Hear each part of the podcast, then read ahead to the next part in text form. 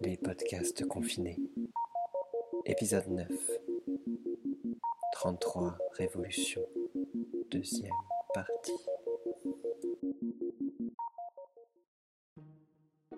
« 10. Père était ce qu'en termes sociologiques, on pourrait définir comme un paysan grossier. Mère, en revanche, était une charmante demoiselle de la ville, qui avait été élevée pour faire un beau mariage, et guère plus. Des notions élémentaires d'anglais, de piano, de cuisine internationale, le nécessaire pour faire bonne figure en société. Il n'est pas difficile de comprendre que dans le tourbillon révolutionnaire, ce type d'union pouvait se produire. Le pays se transformait à toute vitesse, et certaines barrières tombaient avec fracas, favorisant des relations autrefois impossibles ou impensables. Père avait rejoint les Barbudos quelques mois avant leur entrée triomphale, et Mère vendait des billets de soutien à la Révolution dans son auto dernier modèle à crédit.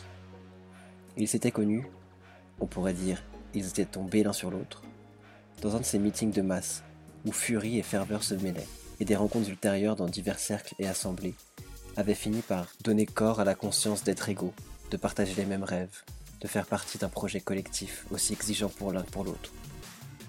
Plus tard, Père travaillerait pour la réforme agraire, et mère pour l'industrie de base.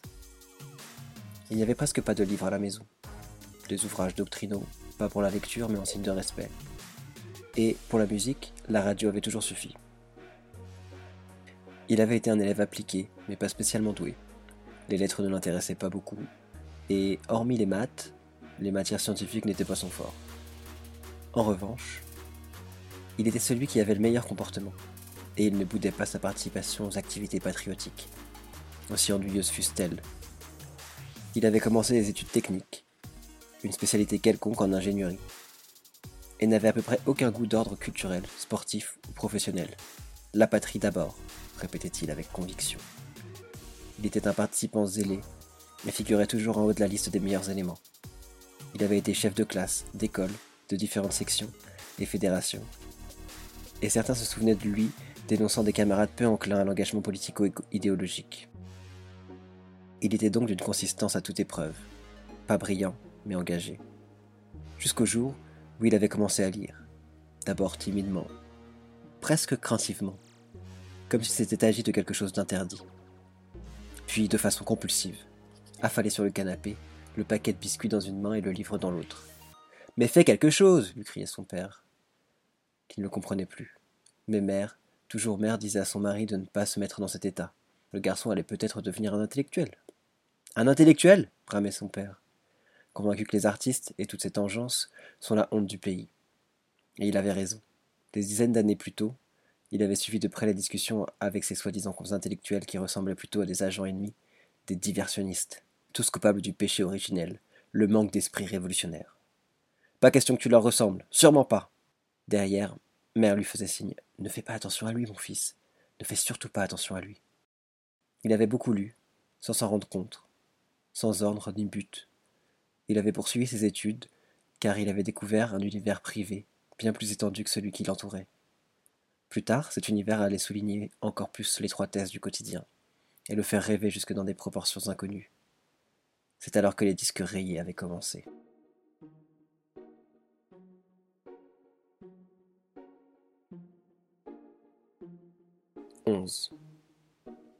L'aiguille se coince dans un sillon et l'avenue tropicale est pleine d'Oural, de Volga, de Moskvitch, de Polski. À l'intérieur, l'air conditionné et la boutique pour diplomates remplie de jolies choses. Dehors, l'asphalte bouillant, la brise inexistante et la soif. À l'intérieur, la bière fraîche, les gadgets et la nourriture. Dehors, la faim et le silence. Deux mondes en un, deux dimensions, deux univers, deux patries et deux morts, se dit-il. L'aiguille émet un craquement, saute et retombe là où rien n'est permis, mais où tout se résout et se fait. L'embargo se demande-t-il, en admirant les rayons remplis de produits étrangers à des prix incompatibles avec l'économie nationale. Et il s'étonne, non de ce qu'il y a, mais de tout ce qu'il n'y a pas à l'extérieur de cette enceinte consumériste. Il a une légère gueule de bois, et avec des mouvements lents, les muscles endoloris, il tend le bras pour attraper un coca bien frais. Il l'ouvre sur place, en sifflotant la marche du peuple combattant. Il a un plaisir presque esthétique, et même idéologique à le boire. Et il sourit comme un gosse qui fait un mauvais coup, quand personne ne le surveille.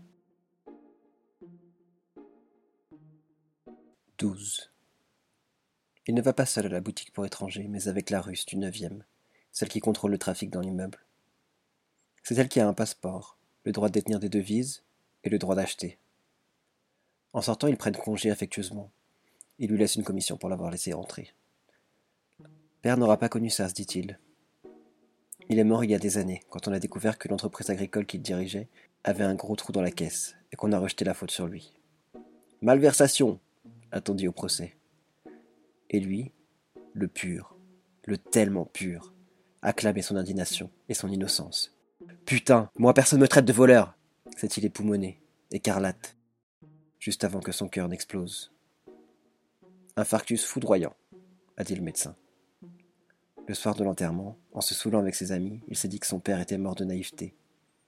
Et il a dit, en guise d'adieu, qu'il était têtu mais honnête, borné mais idéaliste, avec un sourire triste d'ivrogne, en montrant ses dents blanches. Mère, après quelques mois de désolation, a erré de la maison au travail et du travail à la maison. A décidé de demander la nationalité espagnole, le grand-père était espagnol, et est partie à Madrid. C'est elle qui, de temps à autre, lui envoie un peu d'argent et quelques livres. Il n'aime pas se promener dans la rue avec les sacs du supermarché. Et c'est pour ça qu'il met tout dans son sac à dos. En fait, il n'a pas acheté grand-chose. Un peu de viande, du riz, des œufs, de l'huile, du pain, deux ou trois bières fraîches, un flacon de rhum, des cigarettes, du dentifrice, du déodorant, du shampoing, l'essentiel. Avec la carte de rationnement, pas la peine d'en parler. Il mange peu et ses goûts sont simples. En plus, il déjeune à son travail, que demander de plus dans ce monde? se demande-t-il, sarcastique. De l'extérieur, il a l'air d'un citoyen lambda, un type terne, visage banal, les yeux inexpressifs. Encore un disque rayé, murmure-t-il pour lui-même. Et à l'intérieur, il se pose beaucoup la question. Il a peur de découvrir qu'il est en fait un masochiste narcissique fasciné par sa propre misère existentielle. Comme un maudit poète maudit, se dit-il. Il observe les gens à l'arrêt de bus, scrute leurs regards absents, si semblables aux siens, et se met à marcher sur la cinquième, tête basse et avec le sourire. Un parmi les autres.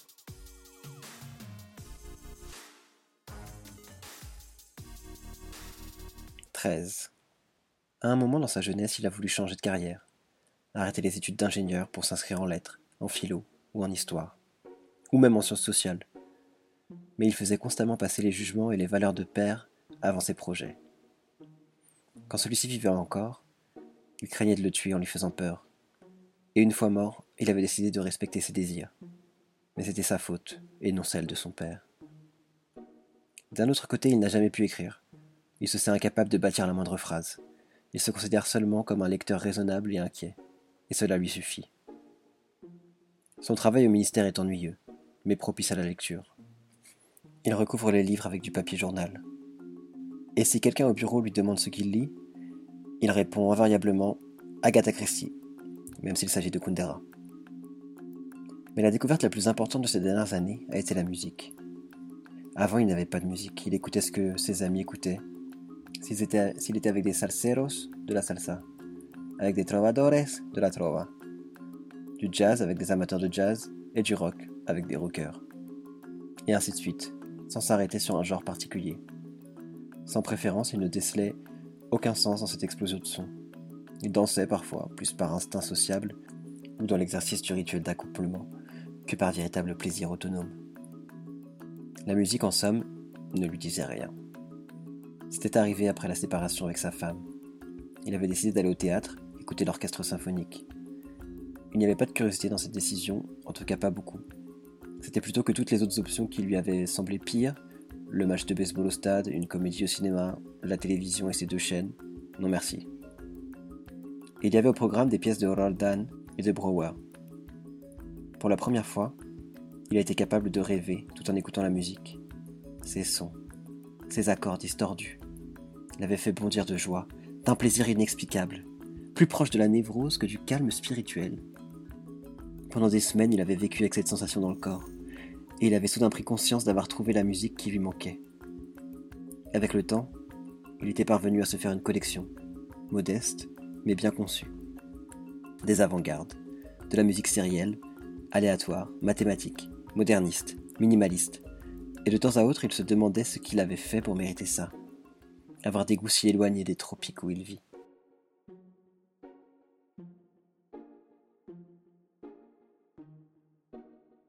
14. Il se sert une pierre, allume la télé avec le son au minimum, des voix de fond, un peu de compagnie. Il met une cassette de Varese, plus fort. Il retourne à la cuisine et se prépare un beefsteak. Il le dévore avec du pain à l'huile et à l'ail, sur le bord de l'évier. Il synchronise la dernière bouchée avec la dernière note du disque. Il prend un livre et essaie de se concentrer tout en tentant de résister à la chaleur. Il a besoin de compagnie. Depuis la séparation, il a décidé qu'il ne mettrait jamais plus une femme dans son lit, ou du moins jamais plus d'une nuit. Il mène avec lui-même une vie sexuelle saine et ne s'accouple qu'en cas de nécessité, s'il a envie de fumer une cigarette et de parler en regardant le plafond, et pas chaque fois qu'il a besoin d'éjaculer. C'est plus sain comme ça, tente-t-il de se convaincre. Il se sent particulièrement attiré par les femmes autour de la cinquantaine, mariées ou fraîchement divorcées. Il ne supporte pas les célibataires, trop maternels à son avis.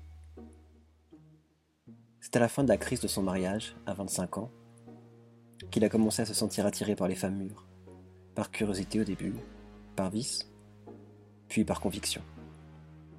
Tout a commencé avec une voisine, mariée à un militaire qui passait plus de temps à la caserne qu'à la maison. Ils ont fait connaissance pendant une garde au comité, et ils ont parlé et parlé pendant des heures de sujets aussi intimes que les retards dans la distribution de la viande ou le manque de variété des légumes au marché. D'une façon ou d'une autre, ils ont fini par entretenir une relation secrète dans un immeuble où les ragots sont rois. En fait, le problème était moins le qu'en dira-t-on que le mari. Un vrai danger. Un type, pensa-t-il, qui n'aurait pas hésité à lui tirer une balle dans les couilles. Il se lève sans se presser et monte au neuvième pour voir la russe. Elle ouvre et s'appuie contre la porte, comme si elle avait pressenti sa visite. La soirée passe lentement.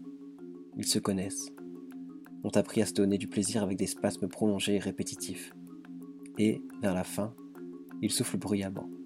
Il fume, allongé dans l'obscurité, à côté du dos nu de la femme, des fesses puissantes qui gonflent les draps et les rêves. Et il se dit que les métaphores sont inutiles à cet instant où la fumée se dissipe en montant vers le plafond, se mélangeant au parfum de la sueur, du sexe et des tropiques. Elle dort, et il en profite pour renifler son corps, L'odeur des aisselles velues lui brûle les fosses nasales et attaque violemment ses neurones. En douceur, il la fait se retourner. Les seins pointent vers le plafond. Il enfouit le nez dans son pubis, s'emplit les poumons de l'acidité sans pareil de ce sexe exubérant et blond, plein de réalisme socialiste. Elle sourit dans son sommeil. Elle murmure quelque chose en russe, de retour à la steppe. Et il s'allonge pour en fumer une autre et se laisser entraîner par le disque rayé du plaisir et de la fatigue.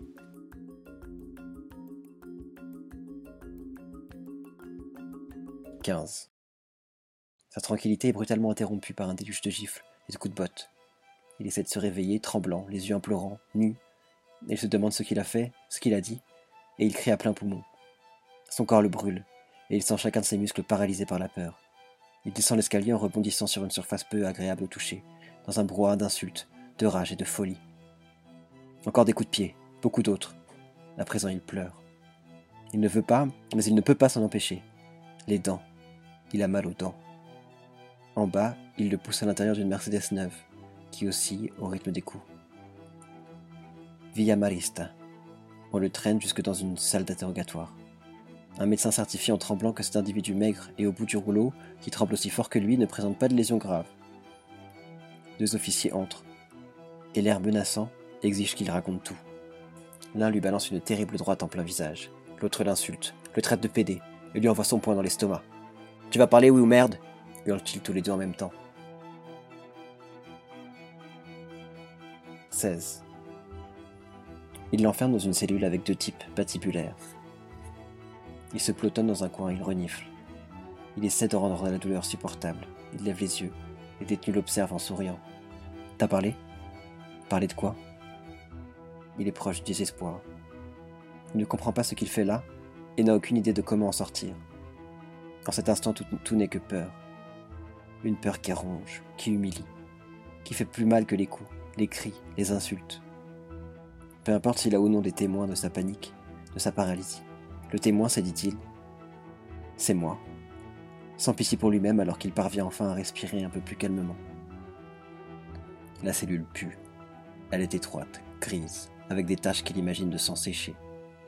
Il y a une petite fenêtre suffisante pour aérer, presque à hauteur du plafond, hors d'un teinte pour un homme de taille moyenne. Il s'allonge sur un lit en ciment, froid et dur comme une pierre de cimetière. Il ne parvient pas à fermer les yeux. Il a peur de le faire. Une longue séquence d'images déformées se déploie au plafond, qui lui rappelle Orange Mécanique. Trois gardiens athlétiques et courent sur pattes le sortent de la cellule à coups de pied et l'obligent à marcher le long de couloirs interminables. Ils arrivent dans une pièce obscure, avec une seule ampoule faible. À l'intérieur, un officier supérieur l'attend. Impossible de se tromper. On l'assoit sur une chaise et, avant qu'il ait ouvert la bouche, un gros tome du capital s'écrase contre sa tempe gauche. Raconte, murmure le gradé dans la pénombre. Racontez quoi? Tu le sais bien. Je ne sais rien, je ne comprends pas. Les gardiens se regardent. L'un fait une remarque à voix basse à propos d'un sale petit PD sur deux bits, et l'autre lui balance le deuxième tome, cette fois avec la tranche et en plein visage. Son saigne. Il a la cloison nasale brisée. Douleur insupportable, larmes qui jaillissent sous ses paupières fermées et véritable surlement. C'est là qu'il se réveille, baigné de sueur à côté de la russe, qui à cet instant émet un grognement intraduisible. Il s'habille en vitesse, il fuit vers la réalité.